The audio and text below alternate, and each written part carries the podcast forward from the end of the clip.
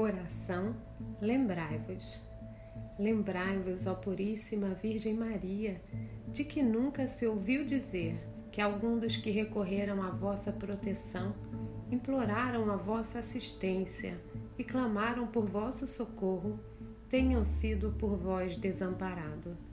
Animado eu, pois, com igual confiança, a vós, ó Virgem entre todas singular, como uma mãe recorro, de vós me valho, e gemendo sob o peso dos meus pecados, me prostro aos vossos pés.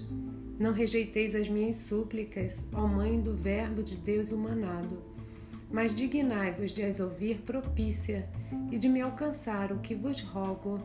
Amém.